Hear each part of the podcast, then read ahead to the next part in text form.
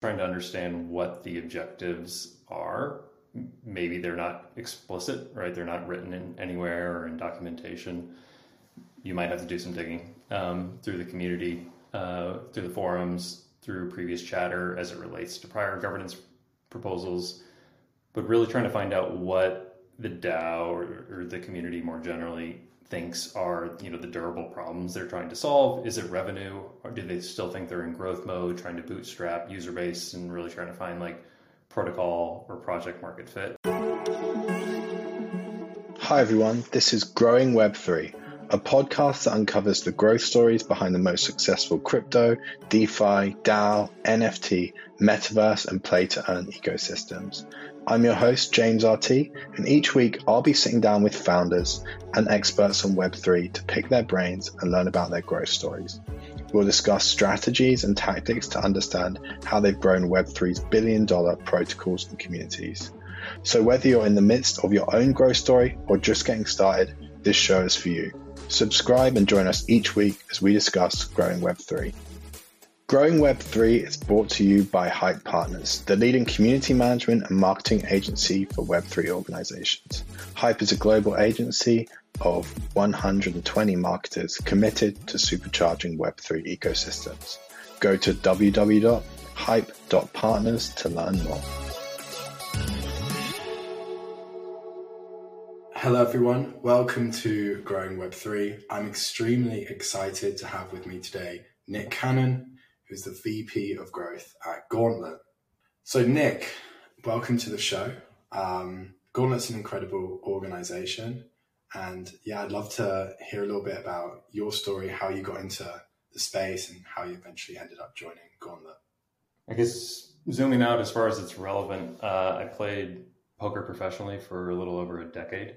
Um, and towards the tail end of that, uh, crypto was really starting to get traction. And I actually started using crypto for a proper use case, not just speculation. Uh, as a poker player, traveling overseas or the Caribbean or somewhere um, in like sort of a post 9 11 world a little bit and with a lot of cash is a good way to spend a lot of time with airport security.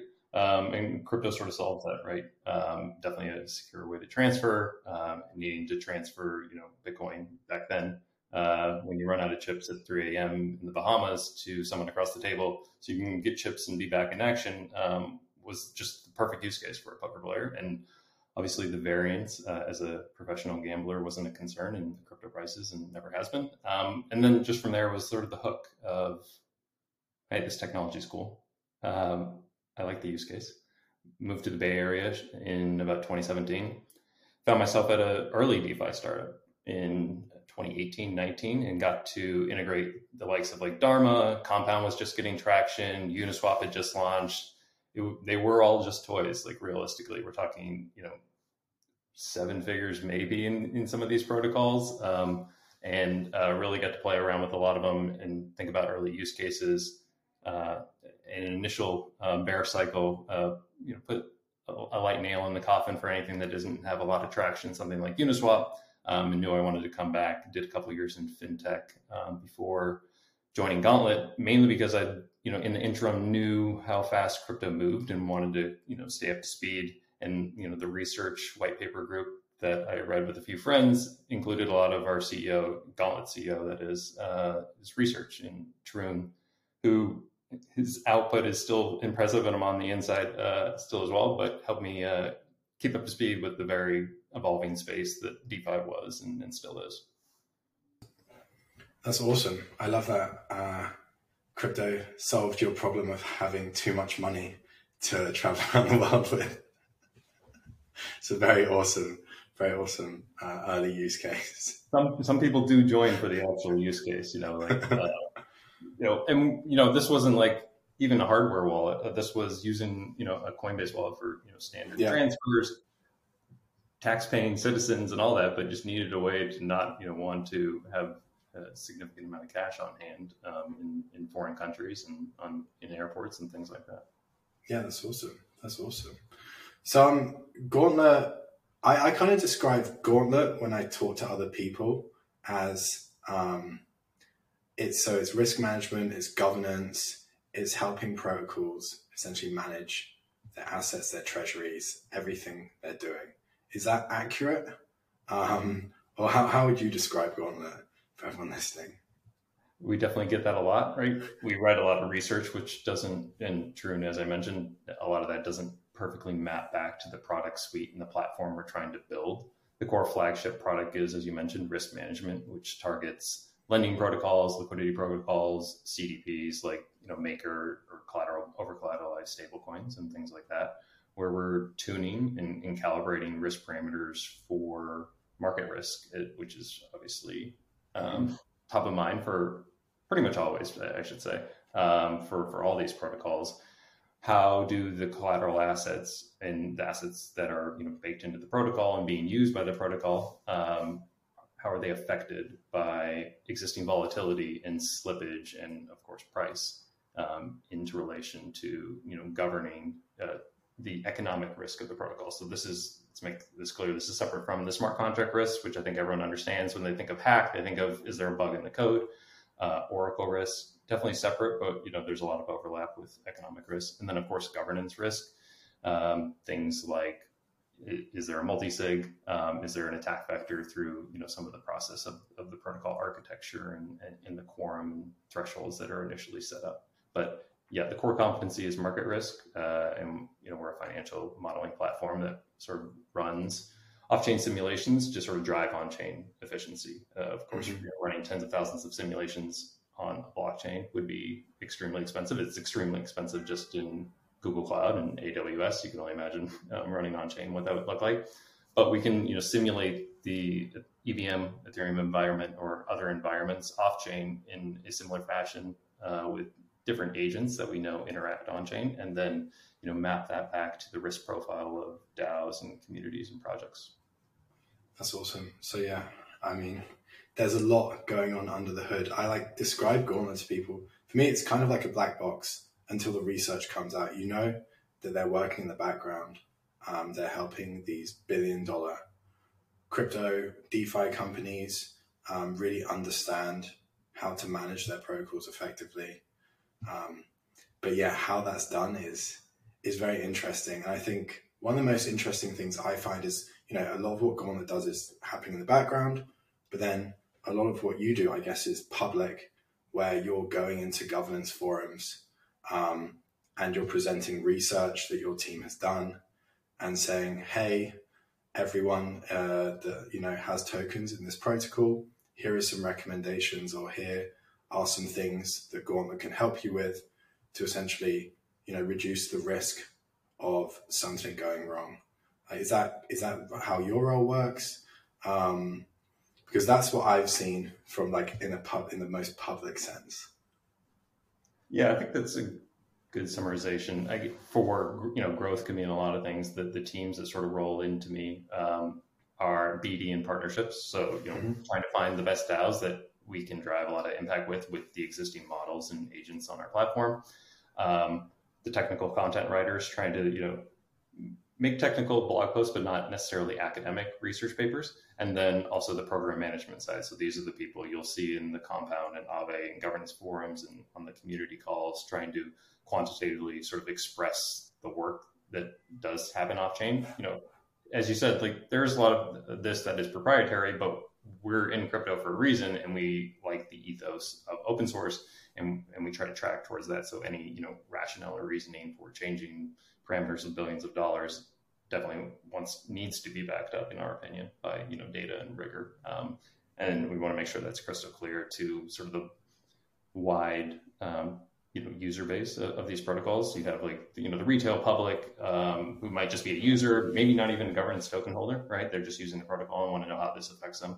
Then some um, swath of like core team developers or you know active developers on the protocol, and then maybe you know the the whales, potentially VCs, angel investors, large stakeholders that have different potentially longer term concerns as it relates to the treasury and, and management of things like that. It's tough to message to all of them in a consistent, clear manner that they would understand. We're happy to go deep. We're happy to try to give like a one-on-one version. Um, that sweet spot's always tough to find, but um, that's probably why we need to be so active uh, in and around uh, these communities. Awesome. And um, so when you when you maybe have worked with your research team um, and they say, okay, this protocol, we have something interesting to present to them.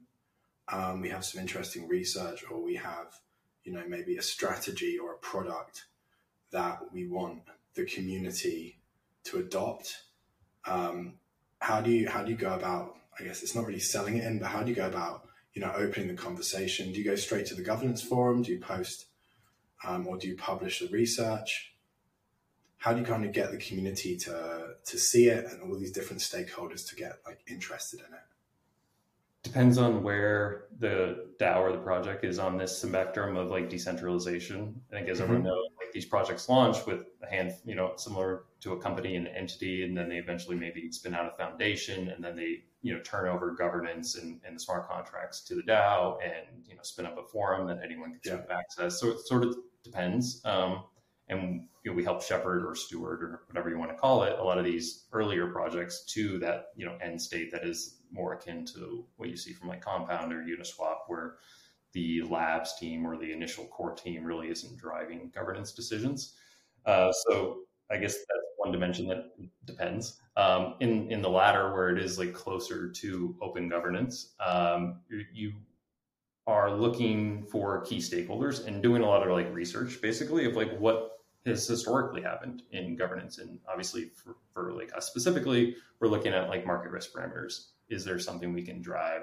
Is the one is the protocol architected in a way that we can think we can drive impact? Does it look? Does it have the right risk parameters? Is there a way to govern them in a slow and ideally a fast path um, that can sort of bypass um, some of the bigger governance changes that uh, sometimes come up? Is there a way? Do we think you know they have assets that we can get enough data for um, that we can make quantitative reasons about. And and you know a lot of protocols i think as we all sort of know list some coins that it's tough to do that for. Um, they don't have enough liquidity um, for whatever reason. So yeah we target those protocols and then um, yeah make a proposal to key stakeholders aggregate a lot of feedback from the various you know grants committees um, core team members are still involved even in these you know protocols that are decentralized. They're definitely it's in a different fashion, but they obviously have a stake and and they want to want to make sure the protocol grows and continues to sustain itself. Uh, it's a bit like pushing rope sometimes, and then eventually you go to the you know the forum and um, you hope for the best a little bit. But like uh, I think that's sort of what makes it uh, exciting for sure. That's awesome. I guess as well, Gauntlet has like built up quite a strong, well, an extremely strong brand now. So when you're going into these forums, people are probably like, "Oh, okay, these guys are the serious guys coming in." Um, and I've read quite a few of your governance proposals, and they're they're extremely well structured, and obviously they're backed by you know a lot of world class research. Um, but yeah, I'd love I'd love to hear about maybe if you have any advice for people who are writing governance proposals or going into governance forums, how they should really approach the community. Should they, yeah, I mean, one thing I found is people, a lot of governance proposals should be more professional, in my opinion, um, in the way that consultants present research to their clients. I feel like that's how governance proposals should be structured. Whereas you often see things that are kind of a bit, yeah, all over the place. Do you have any kind of advice on that? Yes, probably a lot. Uh, you know, I, we talk about smart contracts a lot, right? But the smart contracts aren't the contracts being made with governance or like this this market creation that we've sort of seen, and that Gauntlet definitely falls into sort of like B to DAO, going to governance forum, asking for an allocation from the Treasury for participation in some layer of the stack that we think we they need or smart contract auditors think they need or and there's definitely you know ones that will come in the future. There's sub DAOs that are doing grants and doing treasury and, and different things like that. Uh, this this yeah to your point the story isn't exactly clear sometimes right? Like is the need of the DAO durable? And does like the ask of the, this governance proposal sort of uh, roll up to the longer term vision that the community has expressed. Now, to be fair to the people making this, sometimes that's not always clear, crystal clear. There's not a, a, Wikipedia page that says like this DAO, these are the top three objectives, institutional objectives of this DAO, and we want to drive towards these. is there there's no RFP process generally for like, hey, is would someone like to submit these, and then we'll put you in a bake off uh, and and sort of choose the best one at the best price and with the best KPIs or metrics driven, you know, that they're they're going to drive for the protocol. A little bit of research, uh, talking to all the stakeholders that have submitted governance proposals previously, and then structure them. Like there is you know, most of the legitimate or blue chip DAOs do have some process from, you know, forum post to off chain poll to on chain vote following that and, and giving the community significant timelines or significant time to review, right? A lot of these are just net new and, and Gauntlet like sort of knows this, right? Like we're talking about risk management for DAOs and most of these DAOs sort of know the nomenclature of risk management, but what does that actually functionally mean for a protocol that you can has executable code through governance and how does that how do we get paid how what's our interaction what's our liability things different like that so trying to move too quickly is usually what i see a lot of people make the mistake of. Hey i have a great idea. I think uh, that the dao needs it. Um, please pay me is not not the path. Definitely. Yeah absolutely. I think yeah that happens a lot with with grants as well. Sometimes people go in and they ask for something pretty significant up front or at step one. And, you know, it often works much better when you phase things like you start off small and then, you know, three months later come back for a slightly larger grant, six months later come back for a slightly larger grant. And that's what I think most of our, our maybe helped us get our track record. A lot of it was research based. And then we had, we did a lot of what is very look much looks like consultant like r&d right? We did these one-off market risk assessments that were 30-page pdfs for compound and maker or Aave that said like hey here are some risk factors. Here's how you should think about architecting your protocol. This is potentially what you should launch with. And these were some considerations for now and the future. So nick so you've written i imagine a load of governance proposals and the ones i've read from Gauntlet have been extremely professional. Um, they're obviously backed by world class research. It'd be great to hear your advice to yeah to people basically creating governance proposals and writing them, and any any things you'd recommend people do. I guess advice for individuals and you know potentially companies that want to be a service provider for a DAO or a project or protocol is to sort of approach it from a research perspective, trying to understand what the objectives are maybe they're not explicit, right? They're not written in anywhere or in documentation. You might have to do some digging um, through the community, uh, through the forums, through previous chatter as it relates to prior governance proposals, but really trying to find out what the DAO or, or the community more generally thinks are you know the durable problems they're trying to solve. Is it revenue, or do they still think they're in growth mode, trying to bootstrap user base and really trying to find like protocol or project market fit a little bit. Um, and and after doing that, you probably still have a lot of open questions. You should try to ask the community or very key stakeholders. They might be anonymous. They might be of the core team or prior core team. Um, they those questions might fall on deaf ears um, until, for better or worse, you make a you know more serious proposal to you know engage with the DAO generally it's good to start working for free for DAOs or until you have a track record in doing something. Maybe it's not directly for that DAO, but it's for a similar like project on a different chain uh, that you can point to. But having a body of work for you know to sort of represent the impact you could drive and and and the structure of an engagement or the goals or KPIs that you're trying to work towards is extremely helpful in getting consensus uh, across you know a, a broad community base.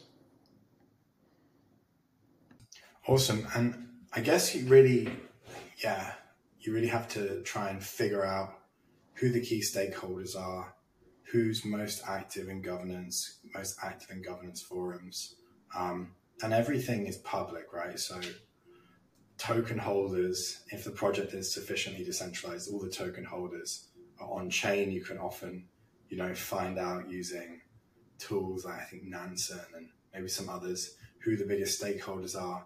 So I think that's quite that's quite cool because you know you can approach people, and I think in general, from my experience, when you approach like a large stakeholder, maybe an investor, an early community member, and you say, hey, I'm thinking of submitting this. Would you mind giving me some feedback?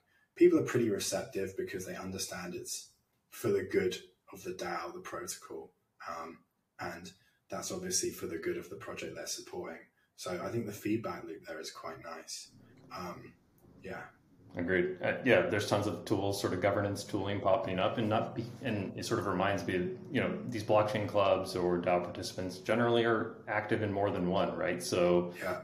if you're if you're targeting an earlier stage project, you can actually understand maybe the objectives of this delegate um, somewhere else, how they voted somewhere else, or how they had commentary somewhere else. But to your point, also uh, just try to talk to them. Um, uh, generally the easiest way to understand their motivations or what they think is important, and probably can highlight some considerations or developments that um, hopefully are public, but not always the case, right? Um, it, it's tough to reach consensus, and so there might be other, you know, parallel proposals that have some overlap uh, with what you're what you're working on? Or you know grants v2 is coming out or there's a migration coming up for a v2 to a v3 and how, how, do, how does that play into you know the considerations that you have for you know what you're what you're trying to service the DAO with?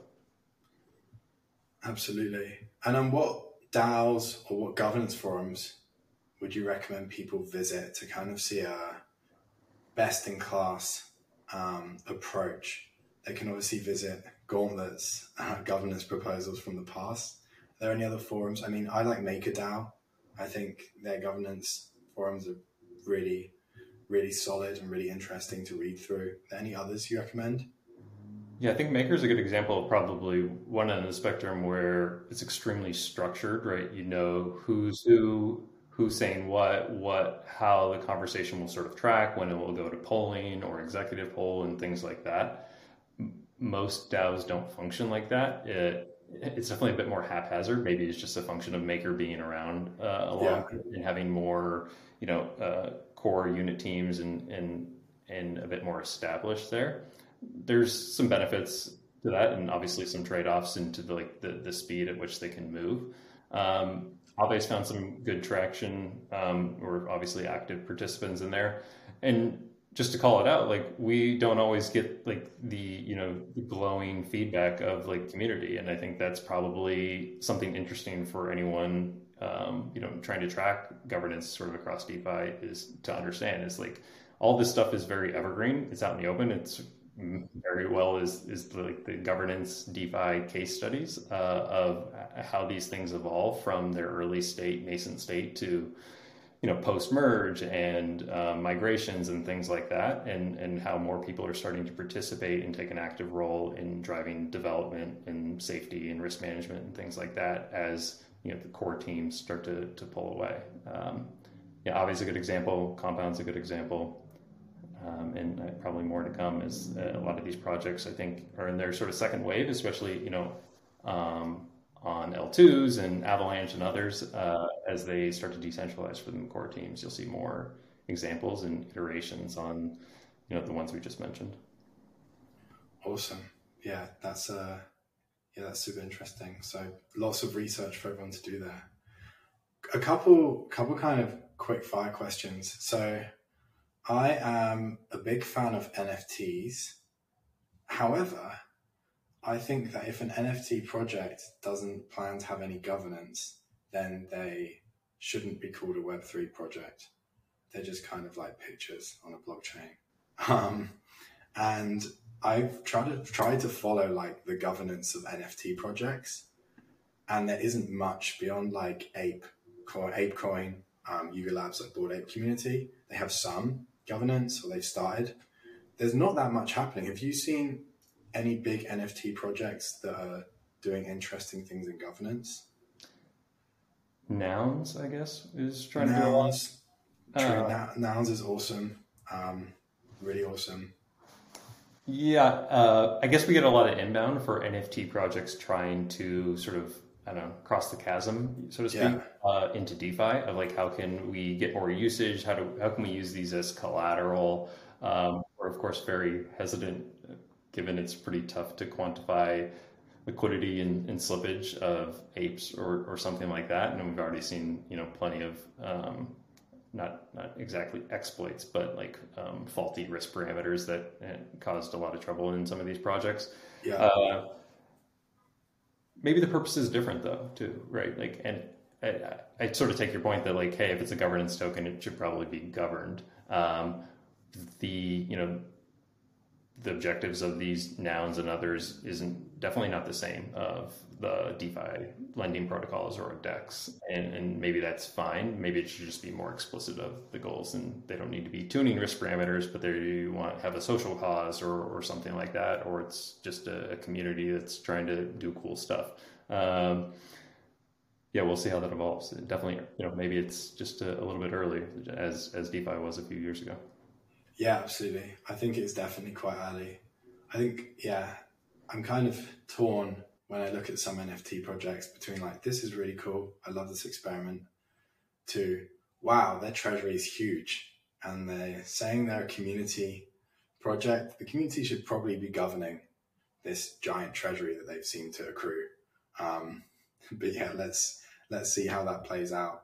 But, uh, yeah, it's a really interesting point that you mentioned that a lot of NFT projects are starting to like financialize or use DeFi primitives um, or start to experiment at least with that. And uh, yeah, I'm sure you have a lot of work or a lot of work to come, as you said, because yeah, there have been a few kind of uh, on-chain lending for NFT projects that yeah definitely haven't had the best risk management. Um, so yeah, I'm sure there's lots of interesting stuff there. And, and it might, I mean, it's definitely less relevant, like it, you know, for something like a treasury that's used for a safety module like Aave, where they need to like cover insolvency should they happen. Uh, Nouns doesn't necessarily have to do that, and they can maybe keep a native, you know, the treasury in native ETH and sort of ride the success of ETH and and fund cool projects when um, you know price goes up, and maybe trim back when price goes down. But they don't need to necessarily, and, and maybe the community will come to do a different decision, but just think of that in, in the same fashion. So, like, obviously, they'll have different objectives of the protocol, and maybe it's more tied to the success of sort of the chain in, in the ecosystem they're on. Uh, but I think we can all agree, like if there's over collateralized loans and there's insolvencies and there's an insurance fund, that insurance fund should probably cover um, those people that were depending on it. And uh, that's a, definitely more crystal clear in you know the, the the DeFi space. Absolutely, absolutely awesome. And we don't have that much time left, so I'm going to hit you with the last question that I ask everyone who comes on the show. So you're currently VP of Growth for Gauntlet, but if you had to join a project and be CMO, VP of Growth, which one would you choose? Are there any out there that you think are doing awesome stuff right now in space?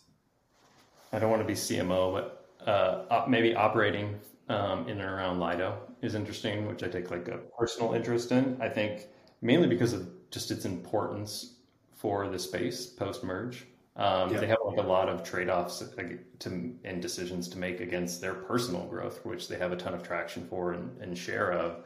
But how can they think about being, you know, better Ethereans for decentralization, right? Uh, do you want all the market share, and is that bad, or is there a trade off against the centralized players of the Kraken and the Coinbases of the world who you know won't put a cap on the market share they're trying to track towards? So I think there's like some interesting tough decisions they're going to be faced with or and are currently faced with. I also think the the technical team is extremely stellar, um, which doesn't hurt um, in, in, this space. Um, and interested to watch how their governance evolves for sure. Yeah, absolutely. It's been really, really interesting tracking their journey. And yeah, like you said, um, they're like they can't do growth at all costs because all costs is yeah, we're not decentralized anymore. Um, but yeah, it's really interesting to think about the dynamic between them and the centralized centralized uh, staking as a service providers. Really interesting. Awesome. Thank you so much for coming on. It's been really great to hear about yeah your work at Gauntlet and um, where can people follow you, keep up to date with what you're doing uh, gauntlet.network or uh, same on Twitter. Uh, I'm Inky Maze on Twitter and sort of all those forums uh, previously mentioned. Uh, you'll sort, of see us lobbying, program managing, and trying to you know manage risk uh, for these DAOs in what is hopefully becoming a more mature space, but uh, time will tell. Thank you so much. Wonderful. Take care. Cheers. Thank you for listening, and we hope you enjoyed this episode of Growing Web 3. You can see the show notes and all the resources mentioned in today's episode at Hype Partners forward slash podcast. Thank you for listening again, and be sure to hit subscribe to listen to new episodes first. Growing Web 3 is brought to you by Hype Partners, the leading community management and marketing agency for Web3 organizations. Hype is a global agency of 120 marketers committed to supercharging Web3 ecosystems. Go to www.hype.partners to learn more.